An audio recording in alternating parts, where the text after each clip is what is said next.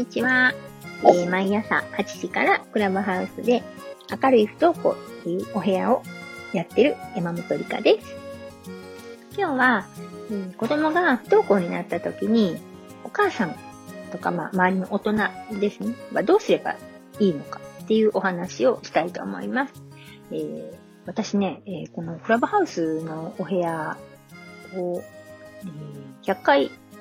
まあ、やったんですけどね。で、いろんな不登校の、えー、関係者の人とか当事者の人とかね、なんかお話をいろいろお伺いするじゃないですか。で、それで、まあ自分も不登校の親なんですけどね。で、それでいろいろ思ったことは、あの、なんかね、えっ、ー、と、子供が不登校になるっていうと、なんかどうにかしてこの踏み外した道に戻さなければいけないとかね。なんかこのままこの子は、うん、読み外したまま生きていってはいけないとか、なんかいろんなことを考えてしまって、で、いかにして道を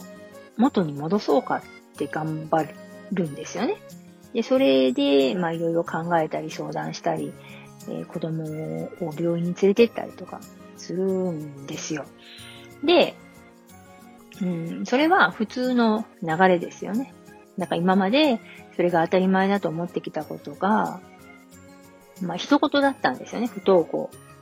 の話を聞いても、あ、大変だねって、自分は関係ないわってみんなどっかで思ってるんですよ。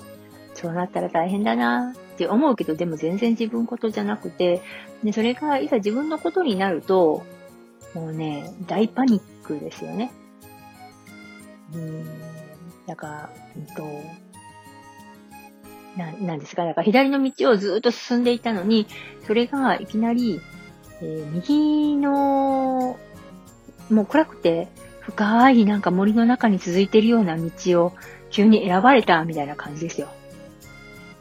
で、そんな、あの、安全かどうかもわからない道選ぶなら、もう、どうにかして、あの、すごい補導されたね、安全な道に戻ってほしいって思うじゃないですか。で、いかに戻そうって頑張るんですけど、戻らないんですよ。戻れないんですよ。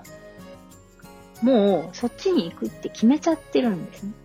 だか親としたら急に言われたことで、で、えー、急いで戻せば戻るって勘違いしちゃうんですけど、もう、ずっと先に行っちゃってるんですよ。わかります？なんかね、いろいろね、積み重なってきてからの行かないっていう選択なんですね。なんかその行かないっていう選択のその前にはもういろいろ積み重なってるから、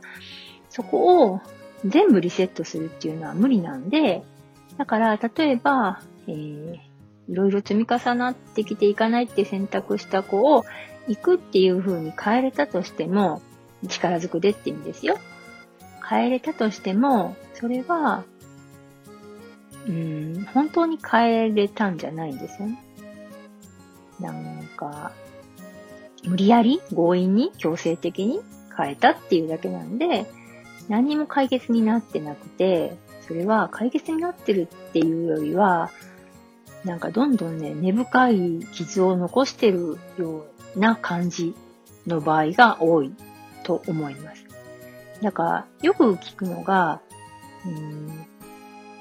そんなの学校に行くの当たり前でしょとか、なんか、あの、不登校を許す親は甘いとか、なんかそんな甘いこと言ってるから、えー、いつまで経っても学校行かないんだとか、なんか言う人とかね、おじいちゃんおばあちゃんとかね、うん、学校の先生とかね、まあお母さんお父さんもそういう風につい言っちゃう場合もあるかと思うんですけど、うん、それで元に戻しても、それは元に戻ったと言わないと私は思うんですね。で、えー、もう別の道に行くって、その、うん、補正された道が必ずしも、その子にとって幸せじゃなかったら、もう、そこから逃げるしかないじゃないですか。で、その人の逃げ方は、まあいろいろあると思うんですけど、もう必死のパッチの思いでね、そのもうガタガタ道でも、暗い闇の中に繋がってる道でもいいからそっちを選んだとして、そっちに行くって決めたんだったら、もう、あの、必要なのはね、親の覚悟だと私は思うんですね。で、できるだけ早くもう覚悟を決めて、もう行く、行かない関係なく、その子、そのお子さんが、うん、選んだ道を応援してあげる。でその道の先には何があるのかっていうのを、もう調べるしかないんですよね。自分でね。情報を集めて。誰も教えてくれないんです。周りにもそういうのを相談できる人もいないこともないんですけど、まあ最初のうちはね、見つけれないですよね。で、わけわからない人いっぱいいるんでね。そういう人たちになんか、あの、かもられないためにも、なんかいろんな情報は自分で持っておいた方がいいと思うし、そういう情報があれば、全然怖くないじゃないですか。だからその、えー、学校に行くっていう方向にはもう戻れないか戻れるかまあわかんないけど、だとしても、うん、その先の未来、いろんな道があるな、いろんな選択肢があるなっていうのが分かっておけば、懐中電灯持ってるような感じですよね。怖くないんです。で、応援してあげるよって言って、必要なのはね、だから覚悟なんですよ。で、覚悟が決まると、なんかいろんな情報が入ってくる。学校に戻そう戻そうってすると、えー、情報はいかに学校に戻そうかなっていう情報が入ってきますよね。でも、えー、学校に戻るのは、まあ、いつか戻るかもしれないけど、今はこの子がもう学校から離れたいって言うなら、もうそれでもいいわっていうふうに、こっち大人が覚悟を決めると、そういう情報がいろいろ入ってくると思うんで、えー、覚悟を決めて、で、覚悟を決めていろんな情報を集め始めると、子供もね、応援してくれてるっていうのを、がわかるじゃないですか。そしたら、信頼感が出てきて、で、敵じゃないって、VS じゃないって思ったら、いろいろ相談してくれるようにもなるし、えー、じゃあこういうふうに学校に行ってみようかっていう話し合いもできますよね。で学校だけが全てじゃないし、いろんな学校の行き方、学校への通い方？っていうのも探れるんですよ。だから、えー、私はもう、あの、覚悟決めようよってすごい思います。覚悟決めないままでね、話してもね、なんかあの、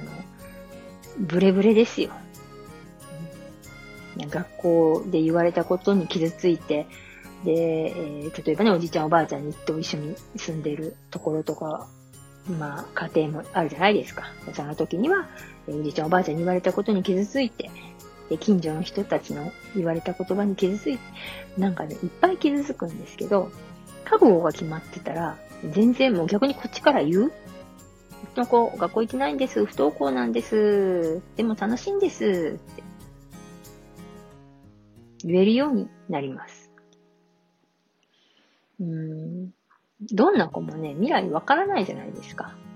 これから先今はいいけど、いつ何時どうなるかわからないんで、うん、だからね、覚悟決めた方がいいですよ。って思います。うちは、えー、私が覚悟を決めるまでは、もう、すごいことになってました。もういかにして学校に戻すかばっかり考えてて、なんかもう脅したりとかね、脅迫したりとかね、えー、誘導したり、泣き落としたり、怒鳴ったり、すごかったです。でも覚悟を決めるとね、なんか、自分が楽になる。親がね、私がね、楽になるし。明るくなれました。なんで、参考にしていただけたらいいかなと思います。はい。ということで、山本理香でした。いいねとか、えコメントとか、あとレターとかね、感想とかいただけたら嬉しいです。